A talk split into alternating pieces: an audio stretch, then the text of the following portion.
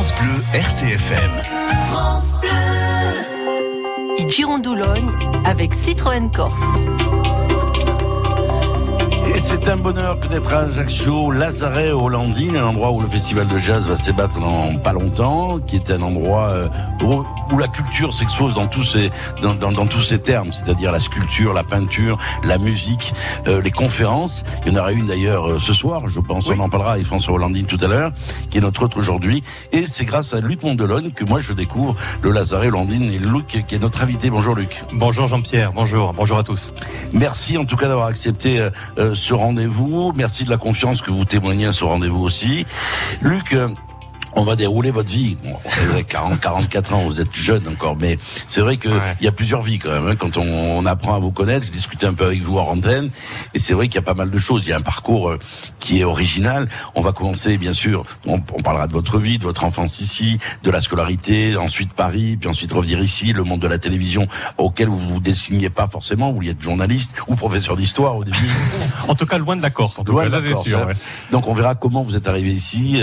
Mais tout d'abord, Euh, avec François, la rencontre avec François Ollandini, comment se fait-il que euh, Avec ou sans filtre se déroule ici ? Alors, alors c'est très simple, Jean-Pierre. En fait, euh, comme vous le savez, j'ai, j'ai, j'ai fait une, euh, j'ai animé la, la quotidienne sur France trois Corse pendant huit neuf ans. Et puis on arrive une émission, ça doit s'arrêter. Hein, j'étais un petit peu à bout de souffle entre guillemets. Et puis j'ai, profi, j'ai, j'ai proposé au directeur d'antenne de l'époque, qui s'appelait Marc Delie-Spost, de faire une, une nouvelle émission. Euh, en fait, j'avais vu, j'avais vu une émission à la télé américaine, je, avec Kobe Bryant, qui, qui faisait une émission. Kobe Bryant, c'est un, François, c'est un joueur de basket américain qui, euh, qui parlait. Et puis à un moment, l'animateur le met devant une, une photo et lui pose une question sur Michael Jordan. Et la réponse qu'il a en regardant la photo de Michael Jordan est complètement différente de l'interview classique. Et je me suis dit, mais c'est ça qu'il faut faire en fait. Il faut mettre les gens face aux photos de leur vie pour avoir autre chose qu'un témoignage habituel. Et donc j'en parle à Delie-Spost, qui euh, Delie-Spost dit ah, tiens pourquoi pas, écris-moi quelque chose. Donc j'écris une émission qui s'appelle Avec ou sans filtre. Bon là elle est écrite, puis après il fallait trouver où la tourner. Et donc je réfléchis, je réfléchis et euh, avec le, le producteur de l'émission qui s'appelle euh, euh, il s'appelle euh, euh, et voilà, Jérôme Paoli, on dit mais tiens si on allait proposer à, à François Ollandini. Et donc je suis arrivé comme ça. Bonjour François, je me présente, j'aimerais faire une émission chez vous. C'est comme ça que ça s'est passé. Aussi simplement. François, c'est la rencontre qui fait qu'à un moment donné, il y a eu le feeling qui passe entre vous deux. Ah, moi, je me suis dit, mais. J'ai pensé au Lazaret. J'ai dit, mais qu'est-ce qu'il a, ce Lazaret, pour intéresser jusqu'à F R trois via Stel, qui connaît toute la Corse et tous les endroits de la Corse et tous les endroits les plus magnifiques de la Corse. Je lui ai dit, eh ben, toi alors, tu m'étonneras toujours. Et j'ai dit oui, de suite. Non, pas moi. Moi, je n'étais que le messager, celui qui rend possible. C'est le Lazaret qui fait tout le travail. Alors, c'est vrai que le, le cadre, il y avait, il y avait tout ici, en effet, pour cette émission, quoi. Et oui, parce que le but de l'émission, c'est effectivement de, de, de, de montrer que dans une vie, il y a plusieurs vies. Donc, euh, l'émission est divisée en trois parties. Et effectivement, s'il y avait un champ de possibilités énorme avec le Lazaret, c'est un champ de jeu euh, énorme. Et d'ailleurs, chaque année, l'émission change parce qu'on dit, tiens, si on tournait un petit peu ici. Et tiens, si on faisait une séquence ici. Et à chaque fois, François dit, aucun problème. C'est ça aussi, ça. C'est agréable, ça. Et les pierres que j'ai fait, euh, que j'ai retrouvé les pierres derrière le crépi. Exactement. C'est pour vous que je l'ai fait. Oui. Il a tout nettoyé. Ah oui, oui, c'est, euh, donc c'est, c'est un, une belle rencontre. Exactement. Euh, François, on va parler, bien sûr, un tout petit peu du Lazaret avec vous parce que c'est votre, c'est votre oui. bébé, c'est, voilà, c'est, vous y vivez, euh, vous avez créé un écrin, euh, qui accueille la culture dans tous, dans tous ses termes, c'est-à-dire oui. dans toutes ses ah interprétations. Oui, oui, oui, oui. La peinture, la sculpture, euh, la littérature, la musique, tout y est. Les expositions, les ouais. conférences, oui. Alors ce soir, il y a une conférence de Vladimir Federovski. Oui. Crois, oui, hein, oui, oui, oui, oui. Euh, et puis le festival de jazz. Oui. Et puis le festival de jazz, il a une âme. Le Lazaret amène une âme à ce festival. Ça fait dix-huit ans qu'ils sont là. J'habite depuis deux mille, deux mille, j'ouvre au public depuis deux mille un et depuis deux mille deux le jazz. Et ça n'a pas cessé. Mais c'est intéressant de, de, parce qu'il met en avant le Lazaret, François, il met toujours en avant le Lazaret, mais il faut savoir qu'à chaque tournage, François, il, il fait preuve d'une curiosité extraordinaire en toute chose en fait. Et donc, Euh, le tournage commence le matin, finit le soir, et il passe bien souvent toute la journée à poser des questions aux invités qui sont là. Il s'intéresse à tout, donc il s'intéresse au jazz, mais vra- vraiment c'est une curiosité euh, vivante. Ah oui, le, le spectre est, est très large. Oui, hein, oui, complètement, complètement. Et c'est vrai que si le Lazaret a une âme, c'est celle de François okay. et de son épouse. Complètement, complètement. Et de votre épouse, François, parce que je l'oublie pas. Oui, elle est là. Elle, elle, elle est là. là. Elle est bien là. Elle est bien là, tout à fait. Alors, euh, le, le Lazaret, l'hiver, il se met un peu en sommeil, François ? Ça dépend. Je, cette année, jusqu'au trente et un octobre, euh, il y a des expositions.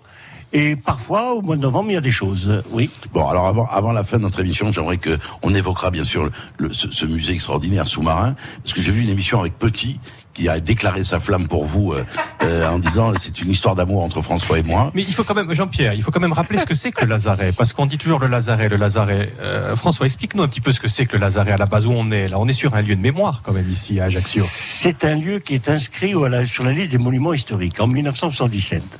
Il a été construit en mille huit cent quarante-sept. Et pourquoi faire? L'idée d'origine, c'était pour les corailleurs. Il y avait... Pour quatre mille habitants, il y avait huit cents corailleurs. Ça s'est pas fait à cette époque-là de la Révolution. Ça s'est fait en mille huit cent quarante-sept. Les corailleurs étaient partis, mais ça servait à d'autres usages. Et oui, les corailleurs qui partaient pêcher dans les, dans, au large de, de, de l'Algérie. En, en Tunisie. Et quand ils venaient, ils avaient besoin d'un moment de quarantaine. Absolument. Et donc, c'est ici que ça se passait. Voilà. Et toi, tu l'as récupéré quand il était en ruine totale. En ruine. En et ruine. Tu l'as reconstruit, en fait, ce Lazaret. En ruine, mais debout. Grâce à l'inscription en mille neuf cent soixante-dix-sept. Alors, euh, je discutais ce matin avec mon compère et ami Jean-Pierre Flory, qui me disait, mais il n'y avait pas un Lazaret euh, vers les Sanguinaires, François ? Oui, mille sept cent quatre-vingt-neuf, la Révolution. L'idée, le cahier de doléances. On demande ici de, de, de, de, de, de bâtir un Lazaret à Asprit, en mille sept cent quatre-vingt-neuf. La chose ne se fait pas. Bonaparte arrive. Il se sacre empereur. mille huit cent sept, il construit le premier Lazaret aux îles Sanguinaires. Beaucoup de défauts, beaucoup de problèmes, beaucoup d'obstacles, difficile d'accès maritime, difficile d'accès terrestre, pas de confort, ça dure vingt ans, trente ans. À partir de mille huit cent trente, ça va mettre quinze ans, quinze ans de permis et quinze ans de construction. En mille huit cent quarante-sept, le deuxième Lazaret, ici à Asprit. Voilà donc l'histoire rapidement dressée par par notre hôte aujourd'hui, François Ollandini. On verra un tout petit peu, euh, on, on, on déroulera le programme parce que l'été il y a plein de choses qui s'y passent avec François qui nous accueille aujourd'hui. Alors Luc, euh, Jean-Pierre, mille neuf cent soixante-quinze arrive un petit bout de chou, c'est vous. Petit bout de chou, pas si petit bout de chou que ça, je faisais quatre kilos cent, figurez-vous, Jean-Pierre. Ah oui, quand même. Ouais. Ouais, ouais, mais moi, je les ai gardés, les miens. Je faisais quatre kilos cent, moi aussi, mais bon, euh, on n'a pas le même physique. Euh, vous arrivez donc... Euh, comment se passe la, l'enfance de Luc Mondoloni ? Euh, bah, très simplement, très normalement, en fait. Vos parents euh, faisaient quoi ? Alors, mon père était fonctionnaire, euh, il travaillait au Trésor public, et ma mère employée de banque. Euh... À Ajaccio. À Ajaccio. Alors, ils se sont rencontrés à Paris, hein. Ma, ma mère ah. est bourguignonne. Mon père, mon père a eu son concours de contrôleur du Trésor. Et donc, quand on avait le concours, on était nommé automatiquement à Paris. Et il n'a eu de cesse dans sa vie de vouloir revenir en Corse. Donc, on est, je suis né à Paris. Après, on a fait Menton, Nice et enfin Ajaccio. Ajaccio. Oui. Alors, il y a une histoire qui est assez curieuse. Quand j'ai parlé avec Luc tout à l'heure, je dis, mais la famille Mondoloni, elle est originaire de l'Or. Il me dit, Sanguinaires, et plus, précis, plus précisément, Gualdarich, et tout le monde est dans le Trésor public. Vous êtes chez nos manquants, vous. Complètement. Mais c'est vrai que tout le monde, le monde mon grand-père voulait que ses enfants passent le concours du Trésor. Ils ont tous passé le concours du Trésor. Bon, grand-père lui-même était dans les douanes. Oui, oui, oui, c'est une histoire dans l'administration. Dans la et alors, et quand vous avez dit à vos parents, moi, je vais faire des études de, de sciences politiques et d'histoire, qu'est-ce qu'ils ont dit? Bah, ils ont dit banco, mais j'ai, des, j'ai, oui, oui, j'avais des parents très bienveillants, très à l'écoute. Et en fait, mon père était passionné d'histoire, vraiment. Donc, une enfance euh, tout à fait normale où on se retrouvait autour de la table pour manger. Et euh, mon père parlait souvent, souvent d'histoire. Et donc, ça, c'est comme ça que naissent les vocations la plupart du temps. Et donc, effectivement, j'ai voulu faire de l'histoire. Donc, au début, j'ai dit, je voulais faire professeur d'histoire. Et donc, euh, il m'a dit, ben, pourquoi pas, hein, euh, voilà, c'est donc, aussi simple tu... que ça. Alors, la, la, la, la petite enfance, elle se passe donc à Paris. Alors, non, non, je reviens vite. À partir de six ans, je suis ici, je suis ici mmh, en Corse. D'accord. Donc, elle est du côté, on n'est pas loin, du côté de l'école de Pietralba. Mmh.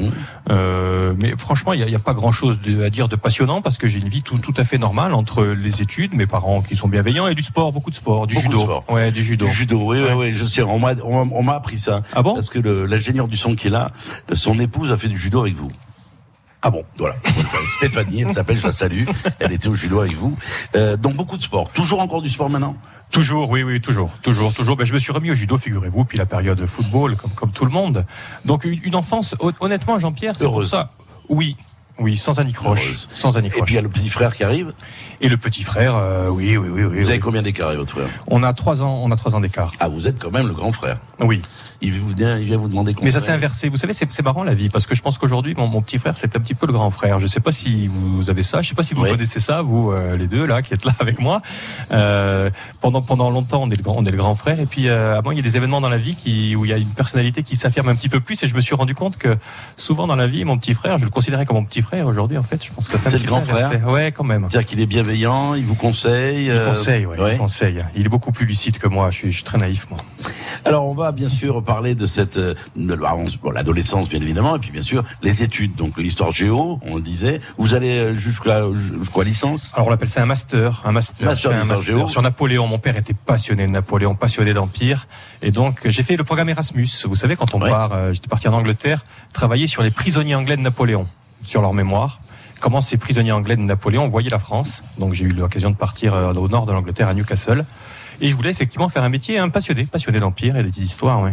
Et ensuite, il y a euh, les études sur politique. Et puis ensuite, on dit il faut passer le concours, et je me dis oh non, finalement, je me vois pas faire ça. Euh, quand on a vingt ans, vingt-deux ans, j'ai envie d'ailleurs. Et donc je me dis ben la meilleure façon de partir, c'est ou d'être steward. Mais bon, steward, j'avais pas trop envie. J'ai dit tiens, si je faisais du journalisme, le journalisme, c'est d'aller vers les autres, rencontrer les autres, et surtout aller ailleurs. Donc voilà. Et, sur, et donc études de sciences politiques à ce moment-là. Et là, donc du coup, je pars à Nanterre, effectivement, faire des études de sociologie politique et politique comparée. C'est assez mmh. pompeux comme nom. Et euh, pour avoir pour acquérir une culture générale. Et puis là, il y a une autre rencontre parce que finalement, c'est je rencontre une la D R H de France Télévisions à l'époque qui s'appelle Marie-Rose Michelangeli, ouais. qui me dit bah, viens faire un tour, moi, si tu veux, tu peux faire un stage à France Télévisions. Et c'est comme ça que tout s'enclenche. C'est marrant la vie. Alors on expliquera pourquoi vous retenez, vous revenez en Corse pour une période qui est compliquée dans votre vie. Euh, et là, il y a une chanson que vous avez choisie. Peut-être qu'un jour, parce que elle a une, elle a une histoire pour vous cette chanson. Ah complètement. Il y a, alors, mais toute, toute, toute ma famille est dans l'administration, puis toute ma famille a une idole, une seule, c'est Antoine Ciosi. Donc quand on montait au village, on entendait toujours Antoine Ciosi. Pourquoi ? Parce que mon père, quand il était à Paris, il habitait dans un foyer de jeunes travailleurs et il chantait. J'avais un père qui chantait beaucoup. Et euh, un jour, la sœur de ma mère, donc qui connaissait pas encore mon père, dit viens, on va aller voir la bande des Corses. Il y en a un qui chante, c'est super et tout, tu vas voir. Et la bande des Corses, c'était que mon père et son frère, en fait. Hein. Et donc, euh, ma mère et sa sœur viennent, écoutent chanter mon père, et mon père séduit ma mère en chantant, et peut-être qu'un jour. On écoute le premier choix musical de Luc Mondoloni, qui est votre invité aujourd'hui. Nous sommes toujours en direct du Lazaret, avec Simon Guérine, Serge Jakobowski et Nathalie Benoît, qui réalisent cette émission. I Girondoloni, le choix musical.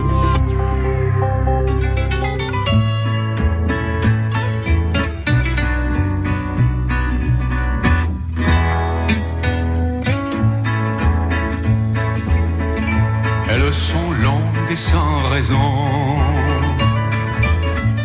Les heures qui s'écoulent ici,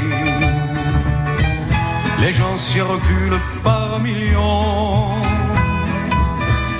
Mais je suis tout seul à Paris, dans ce Paris où chaque jour je rêve sous un ciel trop gris de m'entendre dire bonjour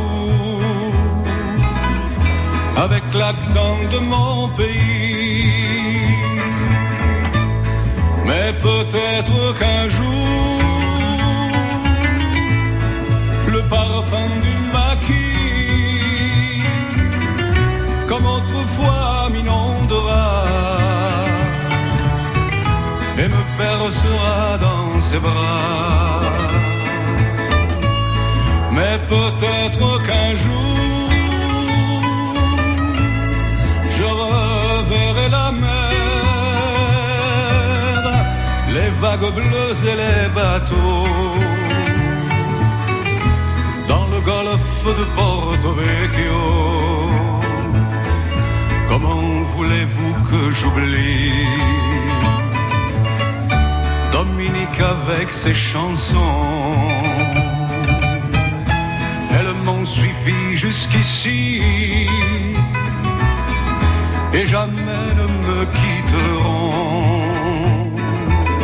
Je rêve des mouettes la nuit, oui mais pourtant chaque matin c'est un pigeon des Tuileries qui vient se poser sur ma main. Mais peut-être qu'un jour le parfum du maquis, comme autrefois, m'inondera et me bercera dans ses bras. Mais peut-être qu'un jour je reverrai la mer, les vagues bleues et les bateaux, dans le golfe de Porto-Vecchio. La la la la la la.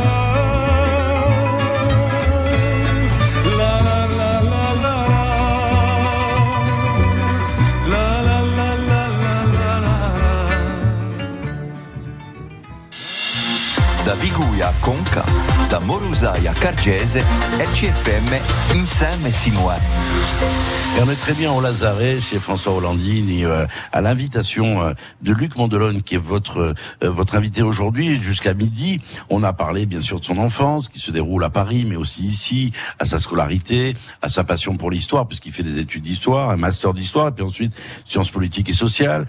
Il se destine, en définitive, à être journaliste. Et puis, euh, puis à un moment donné, le hasard de la vie veut que bah, il n'est pas journaliste, mais il commence à taper à une porte, et cette porte, il y a une rencontre aussi, parce que la vie est faite de rencontres, on sait, et Luc en est, en, en est euh, la preuve vivante. La rencontre, c'est avec une dame qui est la D R H de France Télévisions, qui est Madame Michael Jordan. Et qu'est-ce qui se passe à ce moment-là? Ben, très bienveillante. J'ai eu la chance de, de, de trouver souvent des gens bienveillants sur, sur ma route, moi. Et euh, parce que j'avais bossé ici à, à Corse Matin avec son, son beau-frère, donc je pense que aussi par fidélité à son beau-frère, euh, elle dit ben, euh, je te prends en stage, et puis elle me prend en stage. Euh, je, un stage qui n'a rien à voir avec le journalisme. Et puis surtout à cette époque-là, euh, que les plus jeunes euh, qui, qui écoutent là ne, ne connaissent pas, c'est qu'on devait faire le service militaire. Exact. Et figurez-vous que moi, il y avait le service militaire qui m'appelait. Et il était hors de question d'aller mettre sous les drapeaux. Euh... Perdre un an, quoi. Non, j'avais pas envie de perdre un an. Mais par contre, il y a eu l'idée. Je dis à Marie-Rose, je dis, mais si je faisais de la coopération, vous savez qu'à l'époque, on pouvait exact. Travailler pour une entreprise. Les V S N. Exactement. Au lieu de faire douze mois de service militaire, on faisait quatorze mois, mais payé par une entreprise, ouais. Et surtout, on allait à l'étranger. Donc, volontaire, je réalisais, service national. Je réalisais mon rêve. Je lui propose de réaliser mon rêve à Marie-Rose. Et elle dit, attendez, je vais voir quand même, ça ne s'est jamais fait à France Télévisions. Et puis un mois après, elle, me re, elle revient me voir, elle dit, bah, c'est bon, c'est OK. Vous allez partir avec Benoît Duquesne, correspondant permanent à Londres. Je dis, bah, super. Donc je vais faire ma... En plus, vous êtes bilingue. J'aurais été bilingue, oui, parce que ah. l'histoire s'est terminée autrement, justement. Euh, je, je vais passer ma visite médicale là, au, à, la, à la caserne, d'accord. Et donc j'étais prêt à partir.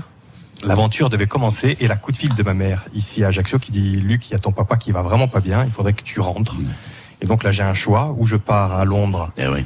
ou je rentre ici en Corse, euh, j'ai décidé de rentrer en Corse. Voilà. Et, et, et le service militaire, donc du coup... Euh... Et du coup, ben, j'ai, j'ai vu, on a fait un faux certificat médical et j'ai été exempté pour le coup. Ils m'ont même été, j'ai même, il y a même eu des gens bienveillants, qui, j'ai même pas eu... Euh, à prétexter une maladie mentale, on, on a exempté. Donc je l'ai pas fait. Donc ça, c'est quelle année quand vous rentrez? Je rentre en deux mille.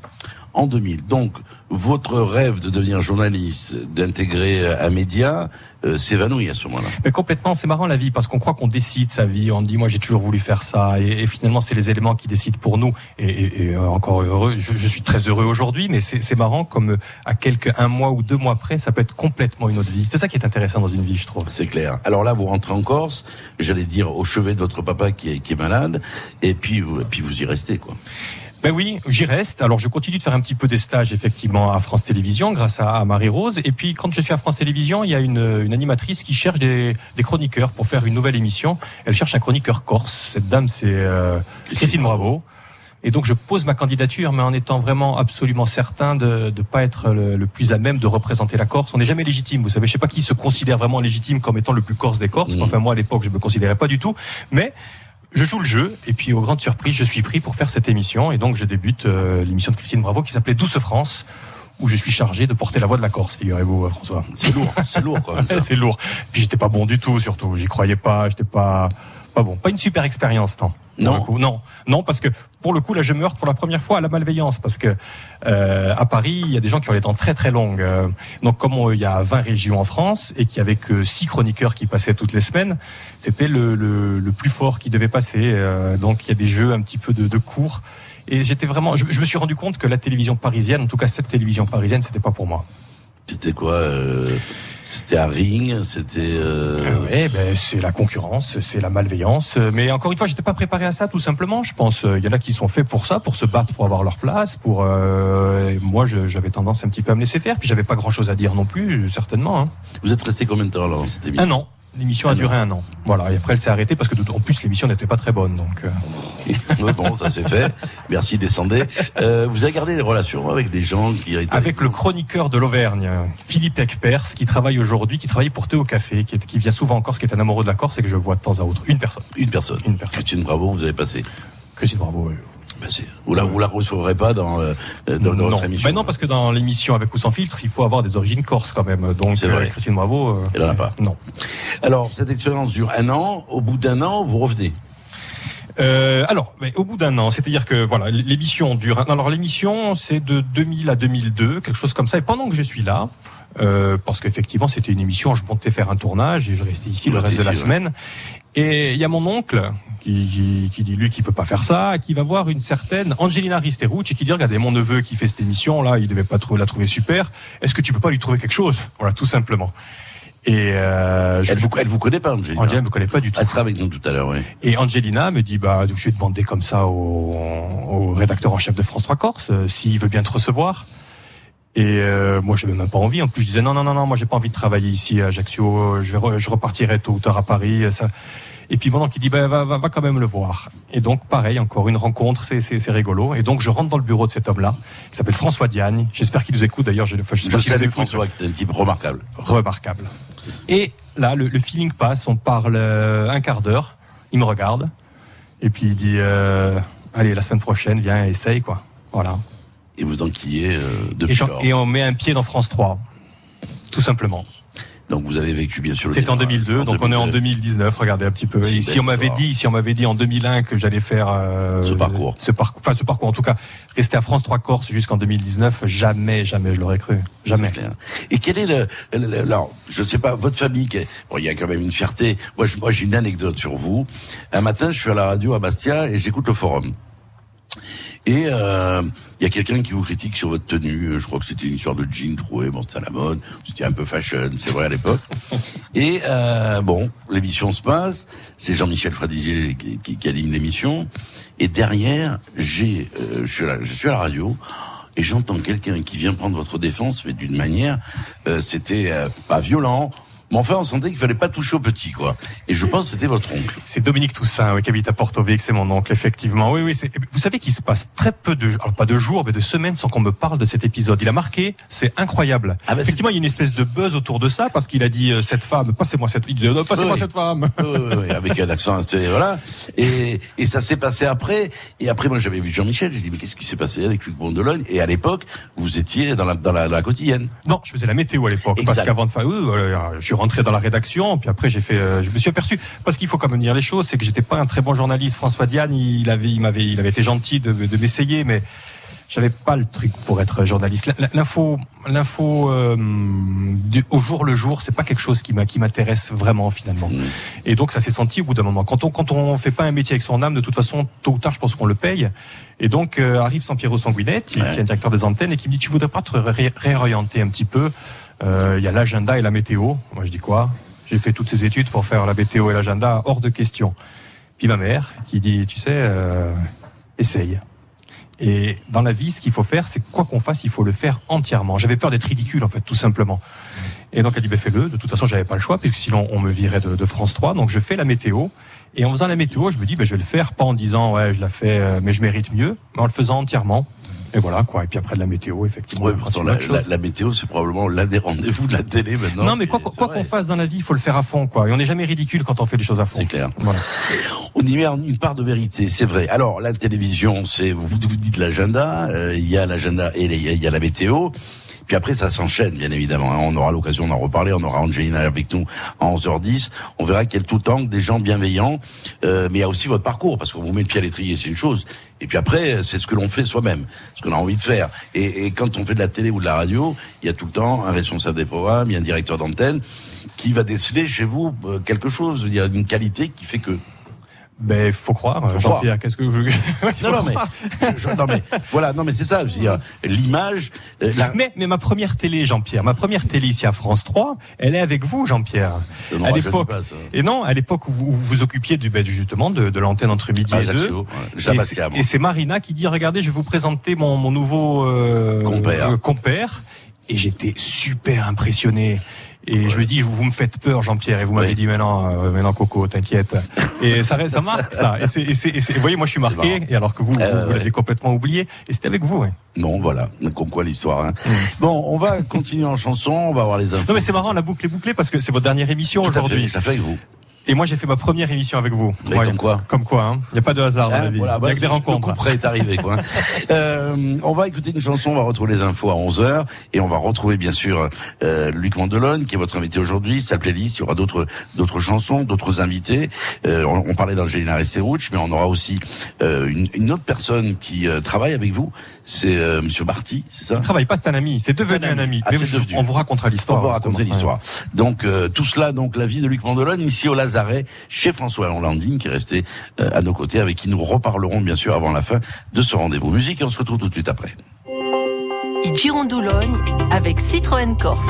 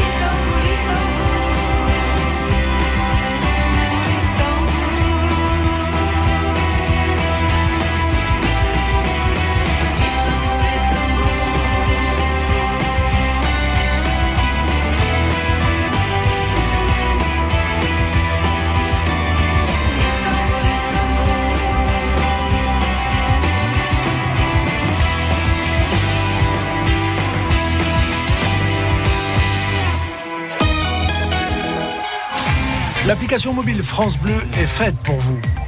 Pour écouter et podcaster facilement toutes les émissions de R C F M, n'attendez plus. Téléchargez dès maintenant l'application mobile France Bleu.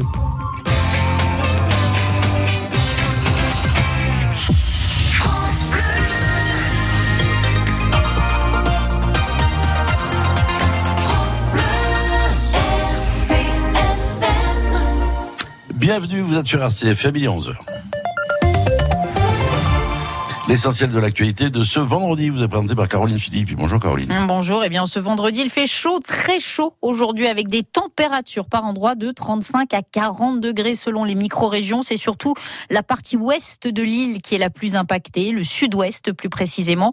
Ajaccio est particulièrement concerné, à tel point que par mesure de précaution, les écoles primaires de la ville ont été fermées aujourd'hui. Une décision qui a été prise hier par la municipalité.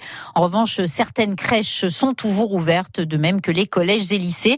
Des mesures préventives sont également prises par les deux préfectures de l'île. Elles ont décidé d'avancer l'interdiction d'emploi du feu à aujourd'hui, et ce jusqu'au trente septembre, puisqu'on annonce quand même un fort sirocco pour la journée. Il y a d'ailleurs une alerte jaune en Corse du Sud au vent fort. Et pour ne rien arranger, notez également que le taux de particules fines dans l'air devrait grimper. Jean-Luc Savelli, le directeur de Qualitaire Corse, sera d'ailleurs notre invité à midi. Des agents de l'Office national de la chasse et de la faune sauvage ont découvert en Corse une espèce non répertoriée, c'est le chat renard. Ça fait dix ans qu'ils le pistent dans la haute vallée d'Asco et la forêt de Tartagine. Il ressemble à un gros chat domestique, mais il a des particularités, sa couleur, son pelage, des canines plus grandes, des oreilles, des moustaches différentes. Il y en a seize au total qui ont été capturés, pucés et relâchés. Son origine remonte à plus de six mille cinq cents ans. C'est une espèce endémique particulière. L'Office national de la chasse et de la faune sauvage travaille maintenant à la reconnaissance de ce chat renard pour mieux assurer sa protection. La crise des paillotes aura des répercussions sur l'économie de l'île, c'est le sentiment du MEDEF. Les patrons se sont félicités hier de l'augmentation du nombre de créations d'entreprises en deux mille dix-huit, plus dix pour cent. Ils se sont dit inquiets par les conséquences de la crise des paillotes, dans la mesure où l'industrie du tourisme représente vingt-quatre pour cent de la richesse de la Corse, et qu'une baisse d'activité dans le secteur impactera cet automne l'ensemble du tissu économique insulaire. Et le Le président national du MEDEF, qui était en Corse hier, Geoffroy Roux de Bézieux, était notre invité ce matin. Une interview à écouter ou réécouter dans l'édition de la mi-journée. Du sport, avec la retraite d'un grand nom du volley-ball insulaire, Jean-François Exiga, trente-sept ans, le libéraux du Gazélec, met un terme à sa carrière. Il restera conseiller bénévole auprès du club dirigé par son père Antoine. Il projette de s'investir aussi auprès de la jeunesse ajaxienne dans le social. Et puis en ce qui concerne le G F C A, mais football, cette fois, il est passé devant la D N C G. Ses comptes ont été validés. Le budget est de deux millions trois cent mille euros. Il va démarrer en National un la saison prochaine, même si la masse salariale et les indemnités de transfert sont encadrées. De plus, la D N C G est favorable au maintien du statut professionnel. La météo avec Aristyle, équipement salle de bain, showroom Ajaccio Bastia. Info sur ma salle de bain point com. Le temps pour ce quatorze juin, ciel variable sur la Corse du Sud, mais le temps demeure généralement sec. Quelques rares averses seront possibles sur le relief ainsi que sur l'Altaroc. Altaroc, région que connaît très bien notre invité Luc Mondoloni, puisqu'il est de, de Gualdarich. Plutôt au début d'après-midi d'ailleurs. Pour la nuit, les quelques éclaircies ne résiteront pas bien longtemps. Le ciel va se couvrir. Un vent assez fort à fort sur le sud-ouest de cette région et l'extrême sud, avec des rafales à quatre-vingt-cinq kilomètres par heure jusqu'en milieu d'après-midi. Prudence pour les incendies. Les températures euh, aujourd'hui, les maximales, vous avez entendu, trente-cinq à trente-sept, voire quarante degrés par endroit, trente-trois sur la région de Porto-Vecchio. Sur les autres régions, elles seront comprises entre vingt-sept et vingt-neuf degrés. Ces températures se situent localement bien en dessus, bien sûr, des valeurs normalement observées pour demain. Sur la Corse du Sud, les nuages seront nombreux en début de journée. Ils vont pas un peu laisser place au soleil qui s'imposera en fin d'après-midi. Le vent toujours, vent d'ouest assez fort sur l'extrême sud, mais qui baisse un tout petit peu avec des rafales à cinquante-cinq kilomètres heure.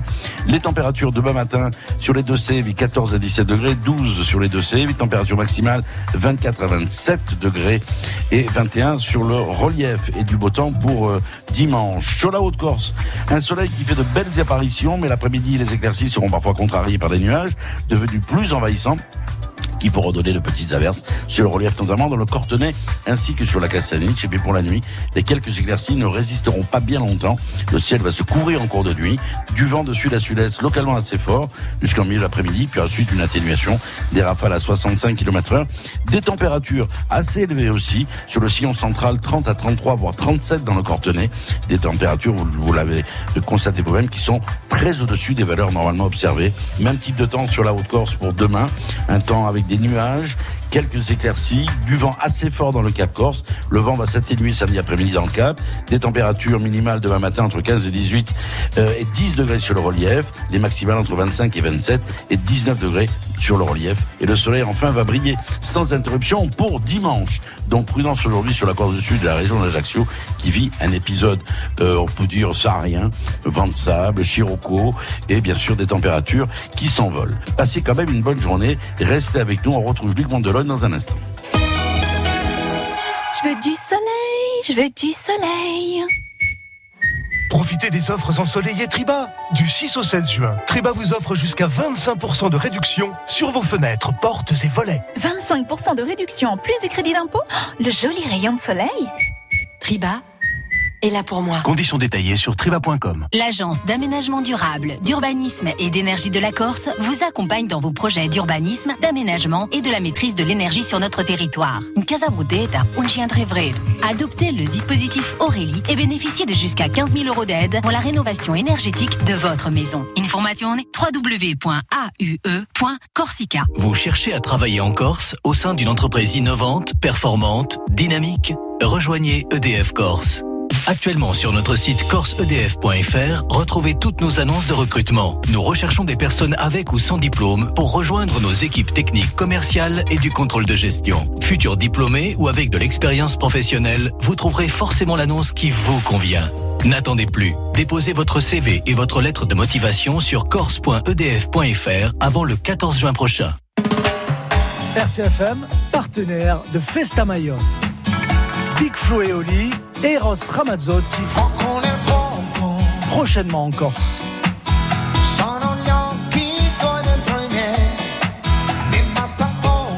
Écoutez et gagnez vos places sur R C F M. Tu comprendras plus tard, tu comprendras plus tard, tu comprendras plus tard, mais on est plus tard et je comprends pas plus tard. I Girondoloni, Jean-Pierre Acquaviva. Nous nous retrouvons où nous sommes depuis dix heures trente pour la dernière des Girondoloni. Nous sommes au Lazaret, euh, qu'on appelle d'ailleurs le Lazaret Ollandini, Luc Mondoloni. Oui. Mais non, il est là, François. Non, posez non, une là, question. François, on parle, on parle, on parle du Lazaret Ollandini. Musée Marc Petit. Musée Marc Petit, mais c'est un toponyme maintenant. Le Lazaret Ollandini. Oui. C'est vrai, hein, c'est oui, déposé oui. comme ça. Ah oui, oui, oui. Et voilà. Puis c'est une façon aussi de s'inscrire dans l'éternité parce que mmh. François Ollandini, il faut quand même le dire, je ne sais pas si, si on est au courant, c'est que c'est un lieu que tu as acheté, François, qui est oui. ta propriété, oui. mais que tu as décidé de léguer. Oui. Hein ? Si la mairie le veut bien. Enfin, via la mairie pour le musée Fèche. Et donc ça s'appelle. Et donc ça va devenir un musée. Musée municipal de la peinture corse. Si du moins ça se signe. Il n'y aura plus le mot Ollandini. Ah, Lazaret Ollandini. Ah, d'accord. Musée Marc Petit, musée municipal de la peinture corse. Ça fait beaucoup de choses, mais ça, ils se débrouilleront. Ok. Bon, voilà, ça c'est fait. Oui. Hein oui. Pourquoi le legs, on sait que ce sera à la municipalité. C'est, si quand, même, c'est quand même quelque chose, Jean-Pierre, de léguer. De léguer euh, je, je, je demande aux gens de venir de voir ce lieu, là, de le léguer, ouais, de le donner comme ça à la municipalité. Chapeau, hein, parce que. Moi, j'aurais voulu être son neveu à François. Je sais pas pourquoi. Alors, Luc, il y a une chanson qu'on a écoutée tout à l'heure, Antoine Ciosi, euh, où vos parents euh, donc se sont rencontrés, votre papa chantait, votre maman est arrivée avec sa sœur, oui. et puis viens, on va écouter un chanteur, et puis bon, une histoire est née, bien sûr, une histoire d'amour est née entre votre papa et votre maman. Mais, ce qui est étonnant, c'est que plusieurs années plus tard, vous avez rencontré Antoine Ciosi. Alors, ce qu'il y a déjà de marrant, c'est que, après ma naissance, mon père s'est arrêté de chanter. Il faisait que chanter, il chantait dans tous les bars de Paris, il chantait Antoine Ciosi. Et l'instant où je suis né, il a arrêté de chanter, mon père. Mais vous, assez... avez... mais vous avez dit pourquoi ? Ben, alors on lui demandait. Il avait peur de faire d'autres rencontres ? Non. On lui a demandé, papa chante, chante. Il a, il a jamais plus chanté. C'est assez, euh, c'est assez. Même à la maison ? Non. Au village, même en fredonnant comme ça, non plus du tout. Au village non plus. Et donc effectivement, on a grandi avec cette icône d'Antoine Ciosi. Et un jour, euh, on, on, on en revient toujours aux rencontres. Je connaissais un, un Corse grâce à l'émission de Christine Bravo, euh, Olivi. Il avait un Jean-André Olivi. Voilà, il avait un producteur. Exactement. Qui avait produit Pedro Elfouche notamment quand il est parti au Canada. Bon, on peut rien vous apprendre, Jean-Pierre. Et il me dit, bah, tiens, regarde, à midi, je vais manger avec Antoine Ciosi. Est-ce que tu veux venir avec nous? Ah, je dis bigre. C'est l'idole de la famille, bien sûr que je viens. Et on se retrouve, alors c'était Grenelle, boulevard de Grenelle, la, la Casa Corsa, je crois. Et je me retrouve pour la première fois de ma vie avec Antoine Ciosi, qui me parle et que j'écoute religieusement. Et, euh, et si vous saviez ce que c'est, enfin je ne sais pas si de rencontrer l'idole de, de, de, de son père et de pouvoir discuter, il y avait, il y avait quelque chose d'un peu irréel là-dessus. Euh, je je l'écoutais comme si c'était la voix de mon père. C'était assez, c'était assez, assez poignant. Euh, ouais. il a... Et il est surtout, il est pas décevant, Antoine. Ah Antoine bon, ah il bon. est loin d'être décevant. Beaucoup de gens qu'on voit à la télé, une fois qu'on les voit en vrai, on s'aperçoit que c'est des hommes, tout homme et tout l'homme. Eh ben, Antoine, il était pas du tout décevant. Et j'ai eu immédiatement une tendresse pour cet homme-là, que j'ai invité d'ailleurs dans l'émission Avec ou sans filtre, mmh. et qui me déçoit jamais, et qui fait toujours preuve de... Il est classe, quoi, Antoine. Antoine ah, il puis classe. Il est gentil, il est bienveillant. Oui, oui, oui. Euh, ben, je lui dis bonjour, ouais. parce que lui, il est du côté de Davies.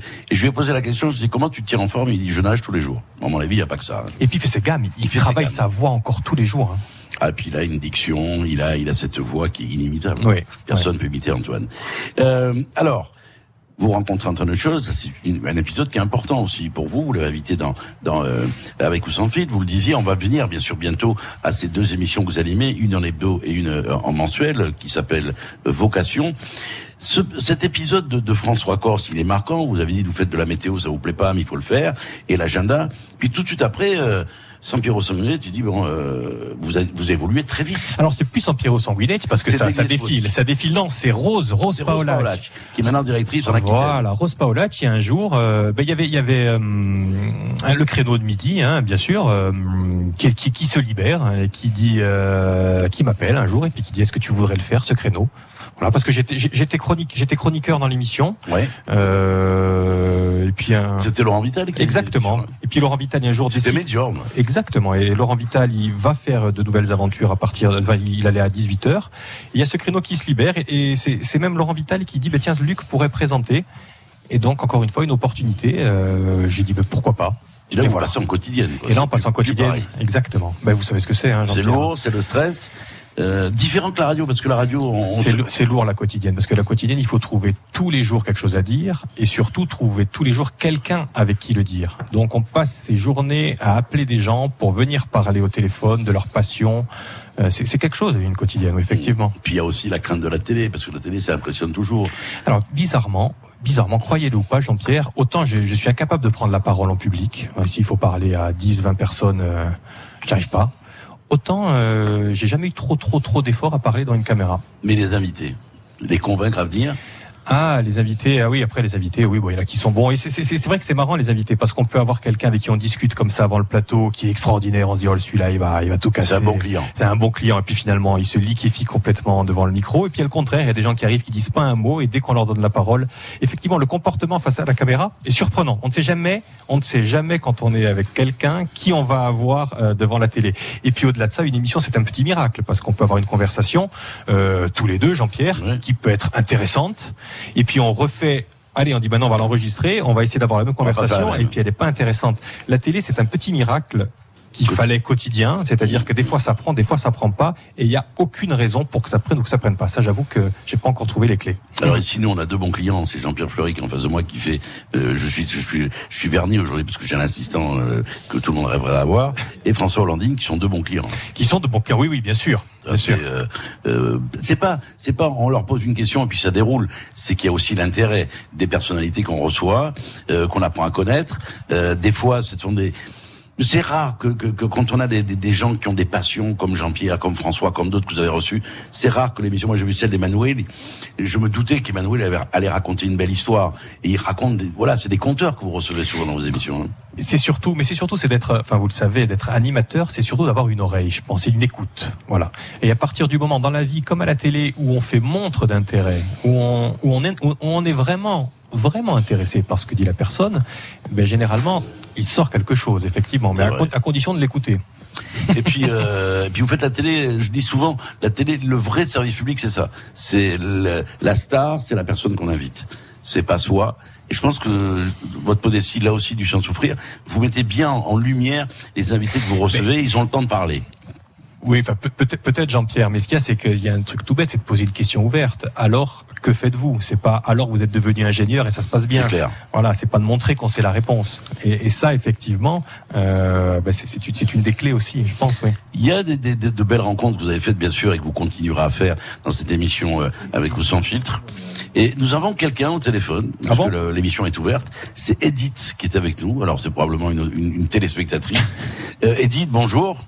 Oui, bonjour. Bon, je suis Edith, euh, ça qui faisait, qui écrivait des livres de cuisine. Oui, bien sûr. Voilà. Et donc, euh, bon, Jean-Luc Mondoloni nous manque, moi, il me manque énormément. C'est un homme chaleureux, oh. agréable. Ah oui, c'est pour moi, c'était un des meilleurs animateurs. Il nous, il nous manque beaucoup, à beaucoup de gens. Voilà. Mais vous le retrouvez quand même en hebdo et en mensuel. Dans voilà, émission qui est la sienne. Mais là, tous les jours, je, on le voyait. C'était vraiment super sympa. Il nous manque. Je lui avais déjà envoyé un texto une fois, d'ailleurs. Quand il avait c'est disparu. Gentil. Oui, oui, oui, oui, oui. C'est, c'est, c'est, ouais, c'est gentil. Je pense que Edith, oui, Edith, elle est du côté de l'Opinien, si, si mes souvenirs sont bons. Voilà, l'Opinien, oui. Voilà. voilà. Et ben, elle a un site d'ailleurs de cuisine magnifique. Oui. Luc, oui, vous oui, savez oui. ce qu'il vous reste à faire, c'est envoyer un poster à Edith. Oui. Non, mais tu veux. Que voulez-vous que je réponde? C'est gentil, voilà, tout simplement. Merci, oui, Edith. Ben, effectivement, c'est une oui. récompense ça, du métier quand on voit voilà. qu'on ah, oui, on est, on est bien aimé, oui, bien sûr. Vraiment agréable, c'est vraiment très très bien, puis chaleureux, vraiment mettant les gens à l'aise. C'était vraiment, on se sentait mmh. bien, quoi. Bon. Mais c'est toujours voilà, comme ça bah, maintenant. Il y a Caroline bonne... Ettori qui est à midi. Oui, elle est super, Caroline, avec Florian. C'est très agréable. Oui, depuis qu'il y avait voilà. un an aussi, j'apprécie. Voilà. Il y a eu un moment oui, où je n'appréciais plus oui. après votre départ. Là, je trouve qu'il y a aussi de la classe. Ça va. Voilà. Bon, Edith, Edith, Edith, juste une chose. Attendez, je ne vous oui. lâche pas. Edith, oui. à partir de euh, pas ce samedi, mais samedi l'autre, je vais oui. vous retrouver parce que je vais faire ah une bon. émission autour de la table chaque samedi matin de neuf heures à dix heures oui. et je compte sur oui. vous. Et je compte sur vous. Vous donnez vos rendez-vous en direct. Moi, je, c'est ça la radio de proximité. Voilà, on est dans la vraie vie. Merci Edith, je vous embrasse en tout cas. Moi aussi, on vous embrasse. À, bi- deux, à bientôt. bientôt. Voilà, et puis là maintenant, on a quelqu'un qui a connu vos débuts, euh, qui est euh, Angelina Risterucci, qui est avec nous. Oh. Angelina, bonjour. Bonjour, comment allez-vous? Je vous envie parce que vous avez bah... du soleil, moi je suis sous la pluie. Oui, bon, bah écoutez, hein, mais vous allez revenir bientôt. Angèle. Bonjour Angèle. Bonjour. Alors, euh, alors, en plus, avec Angèle, on a quelque chose en commun, c'est qu'on est de la même région. C'est qu'Angèle est de Vallecale, d'origine, et moi je suis juste au-dessus. Et, et j'ai toujours eu une amitié particulière, une empathie particulière pour Angelina. Alors Angelina, la rencontre avec euh, l'individu qui est à côté de moi, euh, elle s'est faite comment? Alors je vais vous raconter. Luc arrive il y a maintenant plusieurs années... dans une station France trois encore dirigée avec des principes un peu dépassés aujourd'hui. Ces actions et programmes ne fonctionnent pas en complémentarité. Alors Luc vient me voir, nous fait part de son expérience parisienne. Vous savez qu'il a été chroniqueur euh, auprès de Christine euh, Bravo euh, dans l'émission Froufrou, qui cartonnait sur Antenne deux. Donc il m'explique euh, son expérience professionnelle, euh, son souhait de venir travailler en Corse. Donc qu'est-ce que je fais? Je le dirige vers le rédacteur en chef de l'époque, qui a été très surpris par son parcours, et c'est comme ça que lui va débarquer à la rédaction. Et ensuite, eh bien, il va nous laisser pour aller au service des programmes. Voilà. Alors, oui, mais là, Angèle, tu dis, ben, en fait, ce qui s'est passé, c'est que mon oncle, c'est François qui vient te voir et qui dit, fais quelque chose François, pour le petit quand oui, même. Et toi, oui, oui. et toi, sans trop me connaître, tu dis, tu fais confiance. C'est comme ça que ça se passe, comme ça. Voilà, tout à fait, Luc, oui. tout à fait, oui. tout à fait. Voilà. Et puis bon. Et, et, Angèle, euh, et Angèle, et Angèle a été a été bienveillante tout au long. Ça fait maintenant euh, quand même plus de quinze ans qu'on se connaît. Et à chaque fois, elle prend de mes nouvelles. C'est c'est euh, c'est, c'est vraiment mon, mon. C'est votre marraine. Exactement, exactement. Notre marraine. Ça m'étonne pas. Ils vont me dire que tu as du talent. Tu es journaliste et, ma, et animateur. Donc ce sont deux deux fonctions qui sont certes peut-être différentes, mais qui se complètent à un moment donné. Parce que euh, en étant journaliste de base, tu amènes à tes émissions euh, un contenu très fort, et ça c'est important. Et puis l'animateur, c'est l'empathie, c'est la grande humanité, euh, tu as plein de, de qualités humaines quand tu reçois les gens.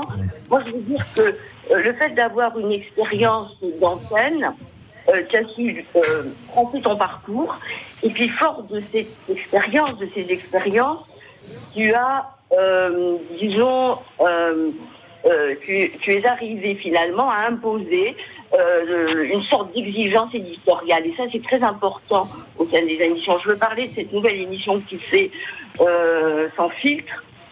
Euh, je la trouve euh, très bien faite, très bien conçue, très bien réalisée. Euh, on découvre des, des professionnels euh, qui sont très intéressants, euh, plein d'humanité. Des professionnels. D'ailleurs, d'ailleurs, Angèle, des professionnels que tu m'aides à trouver, parce que, que je, je suis venu chez toi, tu m'as ouvert tout ton carnet d'adresses en disant appelle telle personne, appelle telle personne, elle a un carnet d'adresses de fou, Angelina Risterucci. Hein, c'est et euh, pareil. Mais là, on en revient, on en revient, Angèle, à la bienveillance. À la bienveillance. C'est, c'est, c'est normal. Encore une fois, bon, enfin, pardon, vas-y. Cette vas-y. émission, on doit, on, on doit euh, céder, parce que ce qui fait la force d'une émission, c'est toute une équipe. Euh, et si ouais, bien sûr. Bonne, bah, qui en récolte les fruits, c'est quand même le directeur euh, d'antenne. Et le directeur euh, d'antenne des programmes fait aujourd'hui le bon choix. Moi, je trouve. Angelina, Angelina donc, euh, on a vu toutes les qualités de, de Luc. Euh, il, ouais. il a quand même des défauts, c'est l'être humain. Qu'est-ce qu'il a comme défaut ? Ça fait, ça fait la, euh, comme défaut, bah, est-ce que c'est un défaut ? Il est très, euh, très en retrait, il n'a pas la grosse tête. Voilà. Ah, ça, c'est, ça, c'est pas un défaut, c'est plutôt une qualité. Ben hein. Voilà, il, moi, je, j'ai du mal à lui trouver. Euh, euh, il faut, il en a, il en a peut-être, j'en sais rien, euh, mais moi, je ne l'en vois pas. Quoi. Je me montre toujours sous mon meilleur jour avec Angelina, en fait, c'est pour ça. On peut déçu, non ? Je sais pas. Pardon, ouais, déçu, ouais, grave, ouais, bon. Bon, enfin, on va pas faire la liste des défauts, là, parce que là, pour le coup, on va, on va dépasser l'horaire. Oui, on aurait dû appeler sa compagne, peut-être qu'elle, a, peut-être qu'elle en aurait trouvé. Angelina, en tout cas, merci d'avoir apporté témoignage sur votre amie, parce que. Et, et on rappelle, mais on rappelle quand même qu'Angelina, tu n'es pas tout à fait à la retraite, Angelina. Hein, tu fais encore des documentaires, là. Tu es en train de tourner. Santé, tu, tu, tu es en train, non, même plus. Elle a dépassé tout ça. Maintenant, tu fais sur quoi, là, Angèle ? Raconte un petit peu pour les téléspectateurs qui vont découvrir ça. Je travaille sur deux documentaires, mais que je garde, je garde secret les titres. Bon, bon, d'accord, très bien. Mais quand, quand, qui seront, qui seront à l'antenne à quelle période, Angèle ? Euh, l'an prochain, là, euh, l'an prochain. La prochaine saison, prochaine saison. Bon, oui, oui, oui. Angelina, je vous embrasse bien fort et tendrement. Merci d'avoir porté témoignage sur votre ami Luc Mondoloni, qui est mon invité aujourd'hui jusqu'à midi. Merci Angèle, et prends soin de toi. Hein. De plus fort et à très bientôt. Merci et à très bientôt. Voilà, on parlait de bienveillance, on parlait de personnes qui vous ont mis le pied à l'étrier à un moment donné. Et puis après, euh, après c'est vous quoi. Après c'est la vie. Après faut faire ses, après faut faire ses preuves. Il y a des opportunités, il faut les saisir. On est dans on est tous là. Mais euh, effectivement, il y a des, des, des, le facteur chance dans la vie qui compte. Hein. On va pas revenir un petit peu sur ce que j'ai dit, mais il y a, il y a quand même une vie on la contrôle pas vraiment. Alors vous faites un métier passion, comme on le fait tous. On fait pas aujourd'hui, par, aujourd'hui, aujourd'hui, aujourd'hui, ça a mis du temps quand même. Oui, ça mais bon, ça temps. se construit. Je veux dire, on fait pas ce métier par hasard. On fait ce métier parce qu'on aime les gens, je pense. Que mais oui, mais on le sait pas forcément, Jean-Pierre, parce que là, comme on, on reviendra sur l'émission Vocation, mais sa vocation, on peut la découvrir vraiment sur le tard. Et aujourd'hui, quarante-quatre ans, comme vous disiez. Je me rends compte que ma vocation, elle est peut-être là, c'est de, de, de permettre aux gens d'accoucher de quelque chose. Et c'est, c'est la curiosité humaine. Et j'aime de plus en plus l'âme humaine, moi, fouiller l'âme humaine. Et je ne savais pas forcément quand j'avais vingt ans, je le savais pas forcément quand j'avais trente ans, quand je veux commencer là avec Angelina qui me fait rentrer à France trois, euh, enfin qui me fait rentrer, qui me permet de rentrer ouais, à France trois, oui. oui.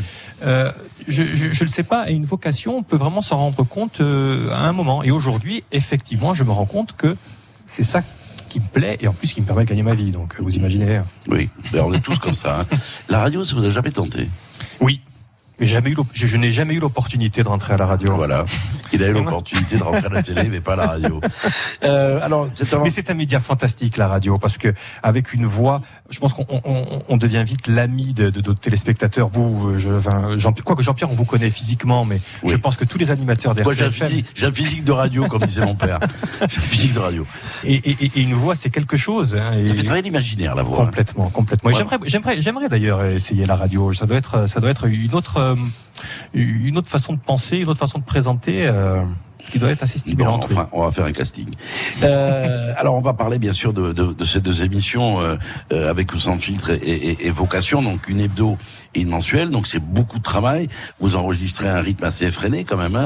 Effréné, non, il n'y a rien d'effréné, mais un rythme, oui, oui, oui. Bah, oui quand, on enregistre, quand on enregistre deux, deux, trois émissions par jour, c'est quand même pas rien. Mais alors, vous le savez, Jean-Pierre, quand on passe de la quotidienne à une hebdomadaire, on a l'impression vraiment que la vie est cool. Donc, l'école, l'école, c'est vraiment la quotidienne où, où vraiment on travaille du matin de neuf heures jusqu'à dix-huit heures. dix-huit heures à passer des coups de fil et honnêtement passer après, de prendre le temps de choisir l'invité avec lequel on va parler, d'étudier sa vie, de se documenter, de lire les livres qu'il a écrits, de regarder les films.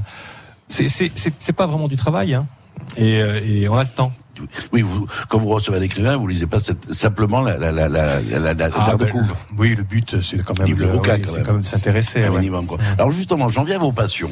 Euh, on a des métiers passionnants, c'est vrai, tous les deux, mais au-delà. Qu'est-ce, que, qu'est-ce qu'il y a à côté de la télé ? Quelles sont vos passions à côté de la télé ? C'est quoi, la lecture, l'histoire, euh, ça reste le l'histoire. Sport et, et paradoxalement, quand on a des passions, euh, je ne crois pas qu'on les partage hein, systématiquement. Et j'ai, j'ai, j'ai vraiment cette, cette passion de l'histoire, je lis beaucoup, beaucoup d'histoires. Euh, et finalement, je m'aperçois que j'en parle pas beaucoup avec les gens. C'est assez, c'est assez marrant. Alors, il y en a qui ont des, qui ont des passions. Ils sont, dès jardin. qu'on discute avec quelqu'un, il nous sort sa passion. Et c'est vrai que moi, c'est peut-être un petit peu, entre guillemets. C'est votre jardin secret. Euh, je sais pas si c'est mon jardin secret, mais je trouve pas beaucoup de gens, euh, avec qui en parler. Peut-être parce que j'ai, j'ai pris, après, il y a, on devient un petit peu comme on est au, dans le travail, quoi. Et je prends tellement le temps d'écouter, finalement, dans mon travail, que même, finalement, je me rends compte que quand je suis en dehors de la télé, ben, j'écoute plus les gens que je parle de... Vous, de, de vos passions. Oui, peut-être, ouais. Alors, le sport, on l'a dit, ça, c'est très important pour vous. Ça dépend du sport, c'est le judo. Le judo, c'est un art martial. Et, et, et pareil, l'art martial, ça donne quand même un code de vie. Euh, ça apprend à perdre. Ça, c'est important. Hein. C'est, un, c'est un, très important. Et le respect de l'autre. Et le respect de l'autre, oui. C'est, c'est, c'est... Et votre famille, dites-moi, sans Gavine, on n'est jamais très loin. Euh, non. Enfin, c'est, très, c'est quand même à deux heures de route. Hein. C'est, faut y aller, faut y aller à Saint-Gavin, les Carabini. Mais oui, la famille, la famille est Pourquoi très présente. Télé, vous offre pas d'hélicoptère pour y aller. Ils n'ont pas encore les moyens, bien sûr. Mais vous y allez quand même. Oui, et la, la, mais vous savez, la famille en Corse, elle est ultra présente. La, la famille, qu'est-ce que vous voulez que je vous dise sur les familles ? Gualdarich, par exemple, c'est, c'est les, les souvenirs d'enfance, bien sûr, mais encore maintenant, je veux dire. C'est, c'est... Mais moins, moins, moins, moins, moins, moins. Effectivement, j'ai perdu ma grand-mère il y a quelques années. Et vous savez, quand il y a le, quand il y a une présence, effectivement, on y va. Non, Gualdarich, j'y, j'y vais un petit peu moins. En tout cas, ce sont vos racines. Clairement, clairement. Que vous revendiquez. Oui, hein, c'est mais j'ai deux racines quand même. Il y a, il y a Gualdarich et, et la Bourgogne. Et on partait tous les ans avec mon père, avec le bateau, on prenait la route. Et, et la Bourgogne aussi, c'est une partie de moi, indéniable, indéniable. Et, de... et d'ailleurs, et d'ailleurs, va, les gens en Bourgogne ne sont pas si différents des gens sur le continent. On entend toujours dire, en Corse, on est comme ça, et sur le continent, ils sont ailleurs. Il y a un sens de la famille, un sens de la générosité, un sens du partage, un sens de l'accueil de la famille de ma mère, qui a autant chez mon père. Voilà. Et vous avez toujours des liens, bien sûr, avec la Bourgogne. Complètement, ouais, complètement. Alors, c'est, c'est, vous y passez des vacances ou pas ? Alors, pareil, j'ai, j'ai, moi, j'ai, j'ai, plus de, j'ai plus de grands-parents, donc effectivement, il n'y a plus trop de, de, de prétextes. Il y a des cousins, y a des cousins oui, j'y vais de temps à autre, mais euh, encore une fois, les, les liens se distendent, hein, c'est vrai, c'est vrai. On a tendance après à se replier un petit peu sur sa, sur sa famille très très proche, quand même. Qu'est-ce que vous faites pendant vos vacances ? Vous avez des vacances, quand même ? Je voyage. Je suis allé à Saint-Pétersbourg. Mmh. Euh, alors, je sais pas si vous avez eu l'occasion. Alors, après, là, il y a l'histoire aussi. Hein. Eh ben, exactement. Et là, maintenant, je me documente à fond sur sur ce peuple russe, sur cette âme russe. C'est incroyable, l'âme russe. Je sais pas si vous avez eu l'occasion de l'occasion euh, François, bah, je sais bah, pas il si y, bah, y en a un ce soir, Vladimir Federovski qui vient faire une conférence ici au Lazaret, oui, François, sur Poutine. Euh, sur Poutine. Poutine et la Méditerranée. Ouais. Mais c'est, c'est, c'est marrant parce que d'ici, effectivement, Poutine, c'est le grand méchant loup. Euh, on est...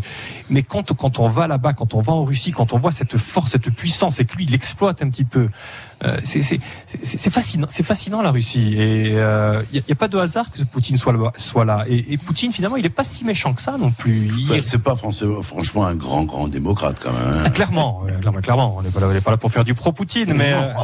bon, bon, l'Ukraine s'en souvient. Oui, oui, oui. C'est vrai. Exactement. Alors, cette passion pour l'histoire, vous le dites, voyage, vous allez à Saint-Pétersbourg, et Saint-Pétersbourg, qu'est-ce qui vous plaît à Saint-Pétersbourg ? Ben, vous revivez en définitive des choses que vous avez lues, et vous vivez l'histoire en direct.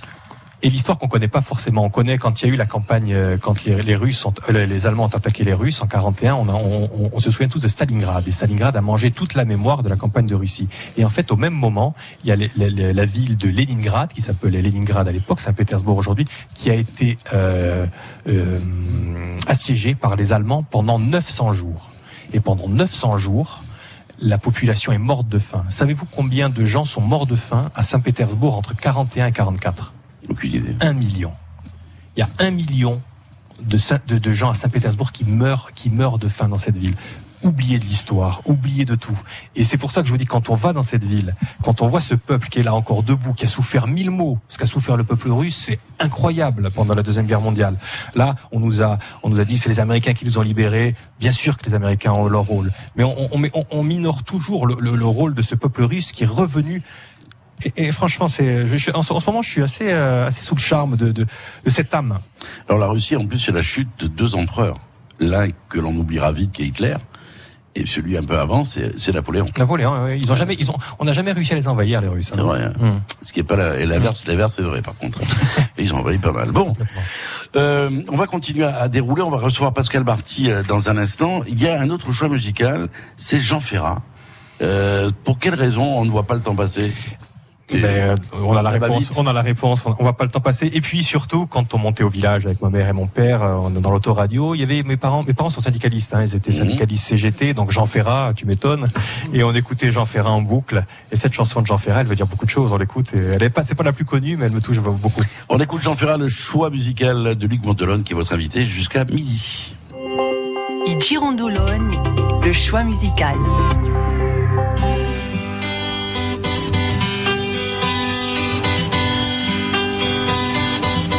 On se marie tôt à vingt ans et l'on n'attend pas des années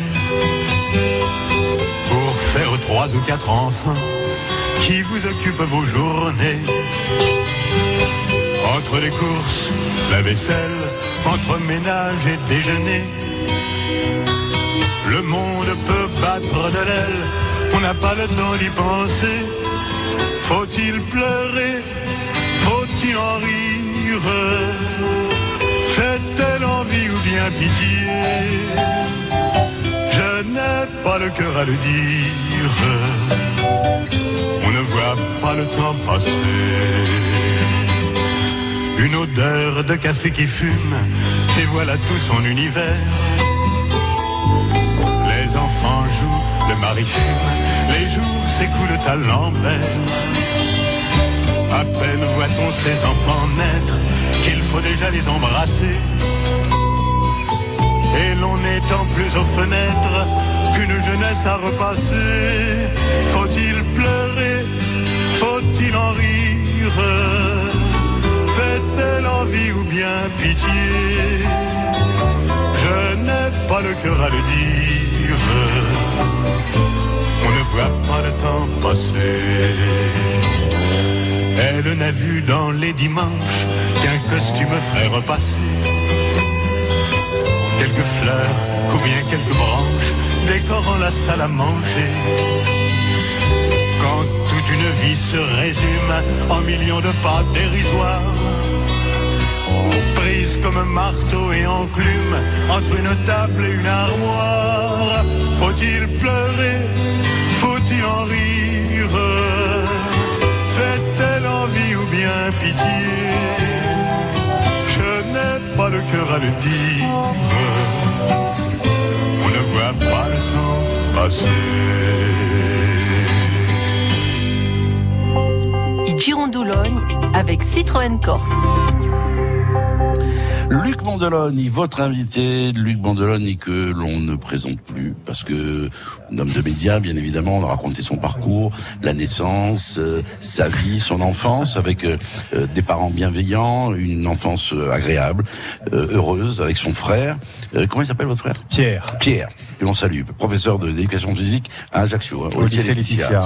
Euh, le parcours de Luc, donc, il se dessinait des histoires. Euh, bon, le, l'histoire, bien évidemment, est une passion pour lui. Il fait des études d'histoire, ensuite donc euh, un tout petit peu de, de sociologie et, et d'études politiques, puis il se destine à être journaliste, et puis en définitive non, voilà, il frappe à la porte à France deux, il fait des stages, et puis le stage fait qu'à un moment donné, il y a un drame dans sa vie, son père est très malade, il rentre en Corse, puis euh, au hasard des rencontres, voilà, c'est le, le, la, la musique du hasard, le fait rencontrer des gens qui sont bienveillants avec lui, qui lui mettent le pied à l'étrier dans différents endroits, il y a Christine Bravo, il y avait la Michael Angélique qui est la D R H de France Télévisions, il, il va un tout petit peu avec le Christine Bravo, et puis ensuite son oncle qui connaît Angelina Risterucci, il dit bah ce serait bien de faire un petit, de donner un petit coup de pouce euh, au petit, puis le petit euh, arrive à France trois, il rencontre euh, François Diagne à l'époque et qui lui dit ben oui on va faire un essai, et puis de fil en aiguille. Bon, d'abord, comme il dit, il fait la météo, puis il fait la l'agenda, et puis ensuite, il y a une quotidienne qui se libère. Il fait cette quotidienne pendant combien d'années, Luc? euh, huit ou neuf ans. huit ou neuf ans. Mmh. Puis à un moment donné, il y a... Euh, Ben, il y a une proposition qui est faite. Vous voyez une émission à la télévision américaine. Vous dites, tiens, ça, ça, c'est un truc que j'aimerais faire. Vous écrivez euh, le concept de l'émission. Vous le proposez à, c'est Delie-Spost à l'époque? Marc Delie-Spost. À Marc Delie-Spost. Et puis il dit, pourquoi pas, banco. et puis naît cette émission euh, Avec ou sans filtre. Vous en êtes à combien? Mais c'est, mais c'est un privilège, ça, quand même. En Corse, effectivement, on a moins de moyens qu'à la télévision parisienne, mais quand même, on va, il y a un directeur des programmes, on lui dit j'aimerais faire ça, euh, j'écris ça, qu'est-ce que tu en penses? Et il dit bingo. C'est quand même, c'est quand même un privilège rare. Mais là, pendant que vous parlez, il y a pas de, on n'est pas dans le hasard non plus, finalement, parce que ces rencontres, euh, ces chemins de traverse, un petit peu qu'on prend dans un parcours. Mais je pense que c'est ça qui m'a amené à, à, à penser à cette émission, parce qu'en s'interrogeant un petit peu, en disant mais ce que je suis aujourd'hui, finalement, c'est quand même beaucoup. Il y a, il y a le fruit de la volonté un petit peu, mais c'est quand même beaucoup le hasard. Et donc, effectivement, j'ai envie de savoir, j'ai envie de me comparer, comparer mon parcours à d'autres pour savoir qu'est-ce qui les a amenés là où ils sont aussi. Donc, euh, effectivement, c'est pas le fruit du hasard, cette émission. C'est en s'interrogeant vraiment sur pourquoi je me suis retrouvé ici.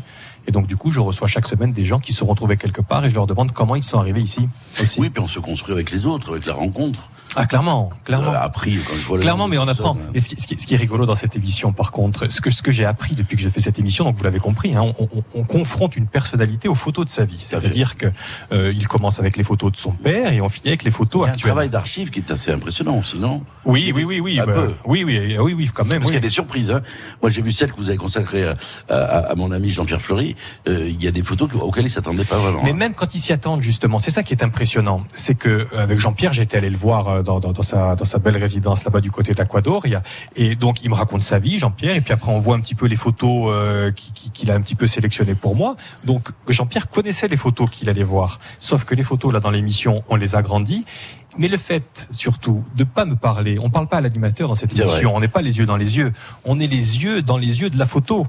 Et quand Jean-Pierre se retrouve face à sa mère, Euh, dont la famille a été massacrée en Arménie, euh, massacrée par les Turcs et à la fois sauvée par les Turcs, et qui raconte cette histoire, ben, il y a une émotion qui ressort, et l'émotion de, de l'émission, elle ressort pour ça, parce qu'on est confronté à sa propre histoire. On discute pas les yeux dans les yeux avec quelqu'un, et, et, et ça c'est assez, euh, et ça c'est assez, c'est assez marrant. Et, et, et dans cette émission, il y a donc il y a ça, c'est de voir que l'émotion peut naître effectivement juste de la vision d'un visage ouais, familier, et surtout, ce que j'ai découvert, c'est quand on place les invités face à leur, donc leur famille, c'est l'importance capitale du père dans une vie, Jean-Pierre. Ouais. C'est ahurissant. J'avais jamais mesuré ça.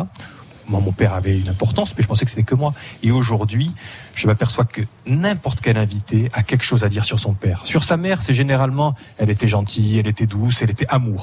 Le père, c'est quand même toujours beaucoup plus complexe. Et on se fait vraiment, vraiment sa vie en fonction de ce père, et, et, et bien sûr qu'il y a Freud qui l'a dit avant moi, mais là de le voir en direct à cette télévision, c'est c'est c'est, c'est... c'est autre chose. Oui, c'est autre chose. Et moi je me rappelle quand François Ollandini, qui est avec nous, qui nous reçoit aujourd'hui chez lui, euh, parle de son père, c'est une c'est une icône, quoi. Mais François François, il avait il avait les larmes aux yeux aussi quand il parlait de son père. Euh, il y a quelque chose, il y a quelque chose François, quand on se retrouve face au portrait comme ça, euh, sur un mètre, un mètre sur un mètre.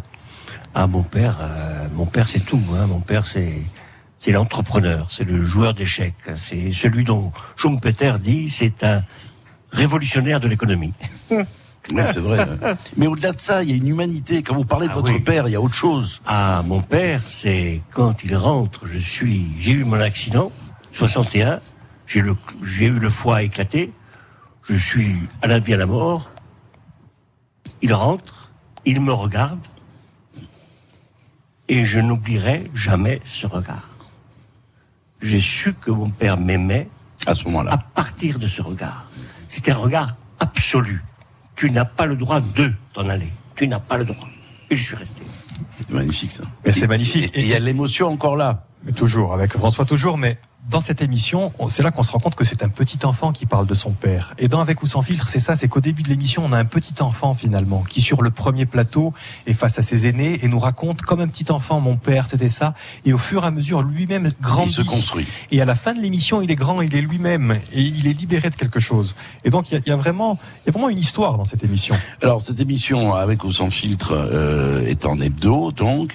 Et puis, il y a cette autre émission qui... Alors, elle est en hebdo, mais là, à partir de samedi, à partir De, voilà, elle est rediffusée demain. Tous les soirs à vingt heures quinze. C'est-à-dire qu'il y a soixante, on a fait soixante-cinq portraits, soixante-cinq invités. Et là, à partir de samedi, tous les soirs, samedi, dimanche, lundi, mardi, tous les soirs à vingt heures quinze. Euh, alors, il y a l'autre émission qui est une mensuelle, euh, qui est Vocation, qui est une émission... Euh, plus, plus lourde à mener quand même. Hein. Alors c'est une émanation en fait, hein, de, de Avec ou sans filtre. Vocation en fait, c'est, c'est, né, c'est né assez simplement. C'est quand on reçoit des personnalités qui ont généralement une vie professionnelle assez fournie. Euh, quand on les veut, quand on les voit dans Avec ou sans filtre, leur vie professionnelle n'est qu'un tiers de finalement de l'émission, puisque avant ils parlent de leur enfance, euh, après ils parlent de leur période actuelle quand ils sont à la retraite. Et on se disait avec le producteur de l'émission, euh, avec Jérôme Paoli, on aimerait en savoir un petit peu plus. Quand on reçoit Laurent Lantieri, par oui. exemple, qui est chirurgien de, de la face, la face. Euh, qui nous parle juste cinq minutes de son métier, de comment il reçoit un visage euh, qui est dans un bocal comme ça, puis le visage, il le met sur une face, on a envie d'en savoir plus. Et on s'est dit, ce qu'il faudrait, c'est qu'on fasse une émission où ces gens-là qui ont cette passion, cette vocation, ils puissent en parler tout à fait librement. Mais encore une fois, on a trouvé encore un, un subterfuge. C'est qu'au lieu de recevoir une seule personne pour parler de son métier, ce qui a déjà été fait mmh. mille fois. Là, on le met avec des collègues à lui. Et moi, mon rôle, c'est de m'éloigner un petit peu de tout ça et d'entendre les collègues qui parlent entre, entre eux. Ah oui, toi, tu fais ça. Ah ben moi, ça me rappelle ça. Ah ouais, non, non, non, non.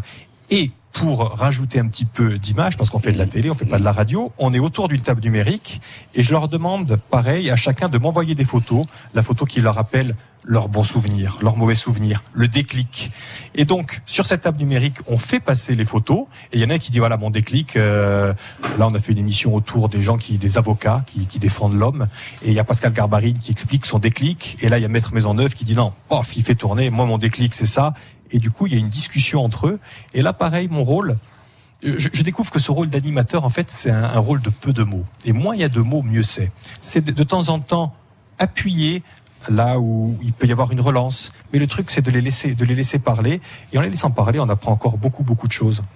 Voilà. C'est un bel exercice, en tout cas, de service public, je tiens à le préciser, où les gens euh, ont l'espace pour s'exprimer, pour dire ce qu'ils pensent, raconter des histoires. Et ça se fait plus, ça, Jean-Pierre, parce que là, on a fait une émission, on en parlera peut-être tout à l'heure, on a reçu des, des auteurs qui écrivent pour les autres. Il y avait Bruno Gassio qui écrit pour euh, les Guignols. Guignol, ouais. Il y avait Jacques Thiers. Jacques Thiers, il écrit ouais. des paroles de chansons. Il y avait une fille qui est nègre ou négresse, qui écrit donc les biographies d'autres. Et... Euh, je sais plus ce que je voulais dire du coup là. J'ai dit, euh, je sais plus ce que je. Oui. Et Bruno Gassio dit, mais ça, ça n'existe plus en télé à Paris. On n'a pas le temps d'exprimer une idée. On n'a pas le temps de dire, euh, voilà, partir d'un point A à un point B. À Paris, il y a constamment du montage, on a de la pub, il faut donner du rythme. Et donc ces émissions un petit peu euh, en région. On n'a vraiment pas à avoir honte parce que c'est vraiment des lieux, comme vous dites, de démocratie, des, euh, lieux, de, des lieux de service public. Complet. Mais nous, on le touche du doigt tous les jours, hein, R C F M en tout cas. Clairement, et, clairement. Bah ouais, nous, voilà, mais la preuve, espaces, avec votre émission, on est là depuis dix heures trente. Ah ouais, dix heures trente, l'émission. Mmh. Mais toutes les émissions qui durent une heure, une heure et demie n'existent plus ailleurs. Et là, on a la liberté de recevoir quelqu'un et de le laisser libre cours aussi à ce qu'il a envie de nous dire. Et ça, c'est important. Alors, euh, on va retrouver une autre personne dans un instant, c'est Pascal Marty. La radio, c'est aussi de, de vous, vous la télé, c'est de l'image. La radio, c'est aussi de la musique. On va écouter non pas le choix musical, mais c'est le choix musical d'Olivier Lubino, notre responsable des programmes. C'est Gavin James et on se retrouve tout de suite après en direct du Lazaret Ollandini. On est reçu par l'entre autres qui est à l'autre table. Euh, émission consacrée à Luc Mondoloni tout de suite.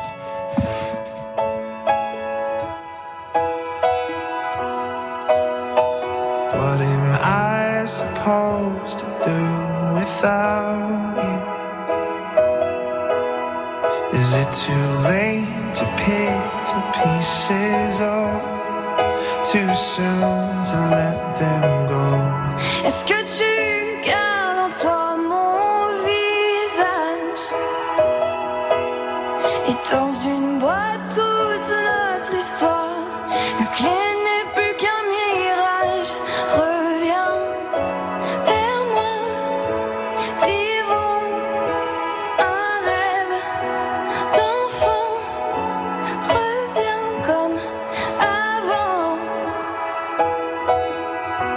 T'es dans ma tête.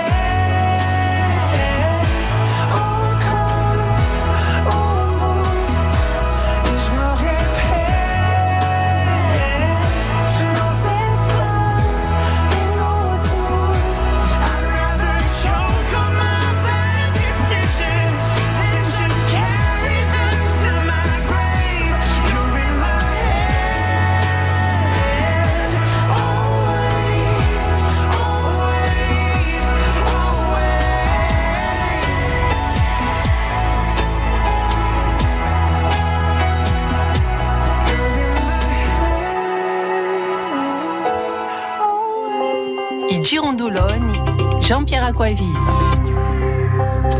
Dernière invitée de ce rendez-vous consacré à, à Luc Mondoloni, qui est la dernière d'ailleurs des Girondoulogne. Quel honneur, euh, quel honneur, euh, Jean-Pierre. De la T V A. euh, on est au Lazaret Ollandini, accueilli par notre hôte François qui est avec nous. Et dernière invitée, c'est euh, Pascal Marty. Pascal, bonjour. Bonjour. Bonjour Merci Luc. D'être avec nous. Bonjour Pascal. Alors on n'est pas très loin de chez vous, hein. Tol, c'est à côté. Hein. C'est à côté, effectivement. On n'est ouais. pas loin. On n'est pas loin. On n'est pas loin. Et puis c'est à l'endroit, à l'endroit magique que j'ai fait des émissions. Et proche, et proche moralement. et proche moralement.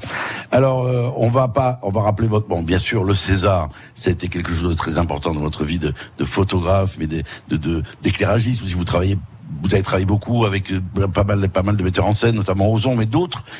Qu'est-ce que, la, la rencontre avec Luc, quand Luc vous invite dans, euh, dans Avec ou sans filtre, c'est oui tout de suite, ou vous posez des questions, euh, qu'est-ce que c'est que cette émission, vous savez, vous savez pas, vous le connaissez un tout petit peu?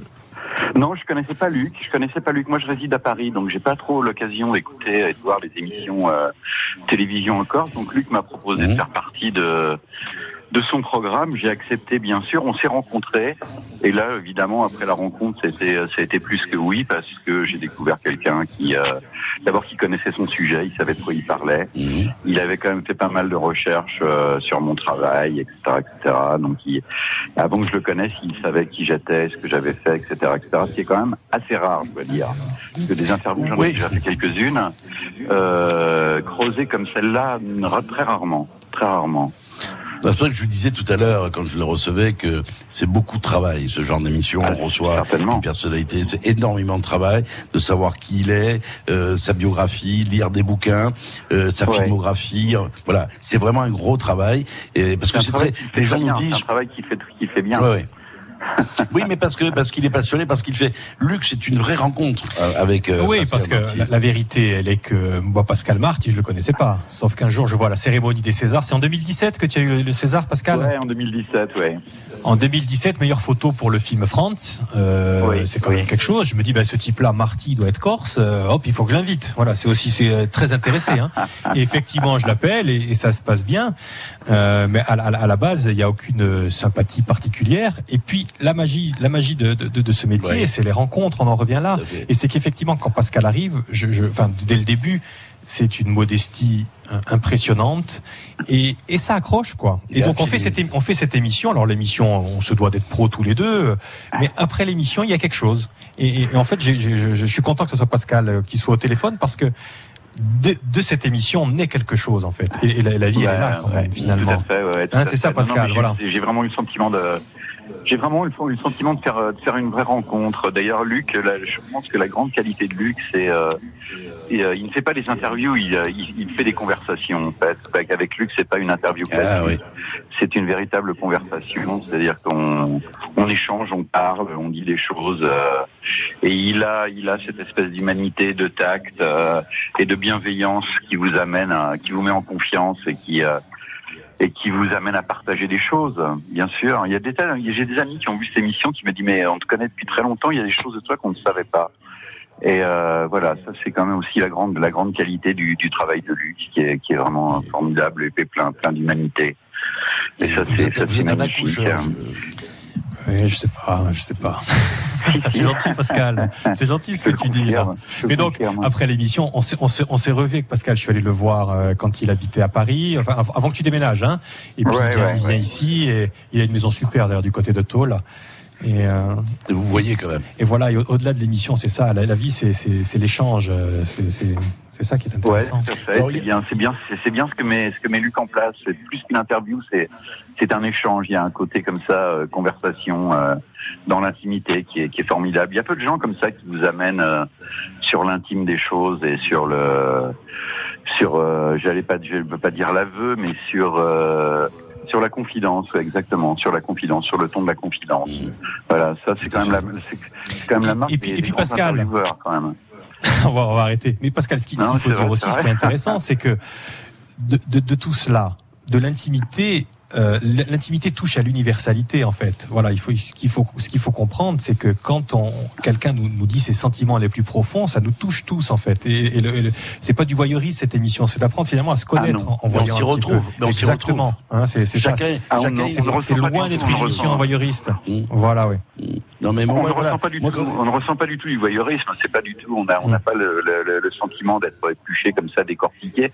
Pourtant, ce sont des choses fortes d'être mis, d'être mis comme ça euh, en face de sa famille, parce que c'est comme ça impressionnant de rentrer dans cette pièce. C'est très bien fait.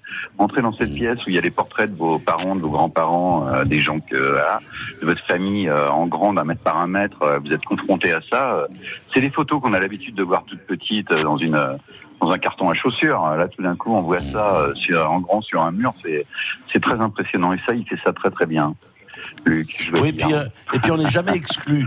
Euh, lorsque je regarde cette émission, euh, j'en ai vu quelques-unes, euh, le téléspectateur n'est jamais exclu. Parce que effectivement, il arrive à s'extraire euh, de, de son, son personnage. Il, il est un peu à côté. Et on ça voit la personne ça. en définitive telle qu'elle est. Et on est, nous, téléspectateurs, enfin moi en tout cas, ce que je ressens, c'est ça. C'est que je suis attiré par la personne qui est là. On connaît un peu Luc. Moi, je le connaissais pas. J'ai appris à, à le connaître un peu plus aujourd'hui.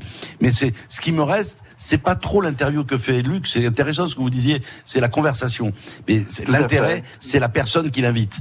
Et ça, oui, c'est... Compl- euh... Complètement, ouais, complètement. Ça, il sait, il sait, euh, il sait, euh, bon. il sait mener ça, il sait, il sait, il sait, il sait vous, il sait vous impliquer comme ça dans une conversation, dans un échange, beaucoup plus ouais. que dans une interview, question-réponse, question-réponse.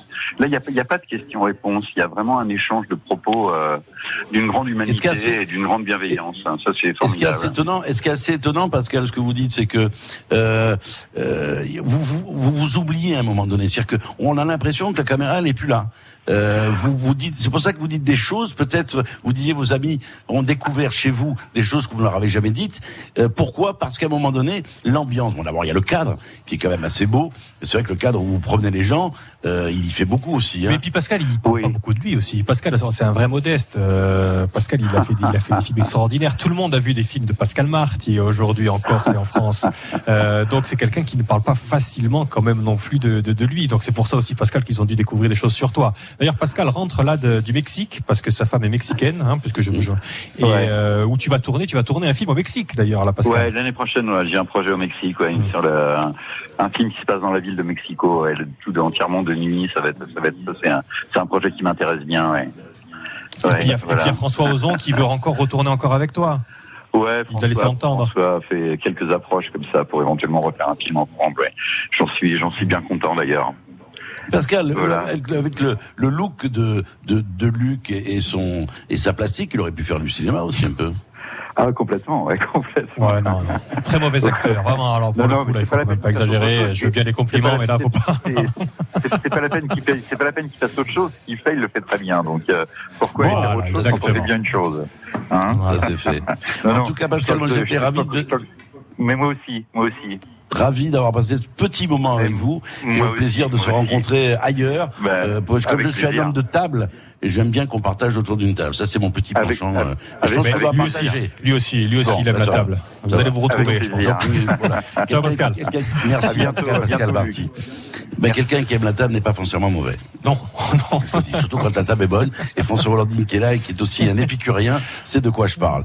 Euh, on va par, on va, on va se quitter dans un instant. Il, il est onze heures cinquante-trois. Euh, qu'est-ce qui vous, que vous, qui vous insupporte dans la vie? C'est quoi?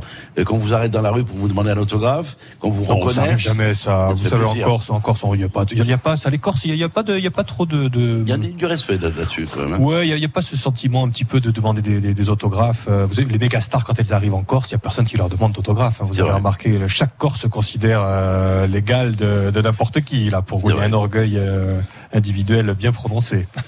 Euh, donc, ouais, qu'est-ce qui m'agace? Beaucoup de choses, euh, beaucoup de choses, c'est pas grand-chose finalement. Je, je, je serais pas, je ne saurais pas répondre à cette, à cette. Euh... Non, c'était une mauvaise question. Ouais. Non, ça voilà. c'est fait. Voilà. Non, pas une mauvaise question, mais non, je, non, non, j'ai mais... pas de réponse. Non. J'ai pas de réponse. Tiens, France, pose la question à François. François, qu'est-ce qui, qu'est-ce qui t'agace toi dans la vie? Tu oh, vois, François, c'est une question, c'est une question compliquée. Rien, la vie me réjouit. Voilà, voilà, ça c'est, ça, voilà, ça c'est le mot qui me, qui me régale. Euh, la prochaine émission, c'est quoi ? Il y a un projet déjà euh, en tête ? Euh, non, on va on va continuer avec ou sans filtre et Vocation. Oui, oui, on va rester. Et tu sais, il faut il faut le temps de de de, de l'implanter, hein, une émission. Alors, elle, par contre, ça aura une fin.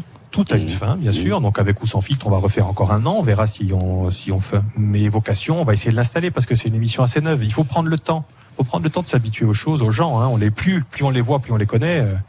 Après, quand on les voit trop, ils nous insupportent. Donc, il faut savoir s'arrêter à temps.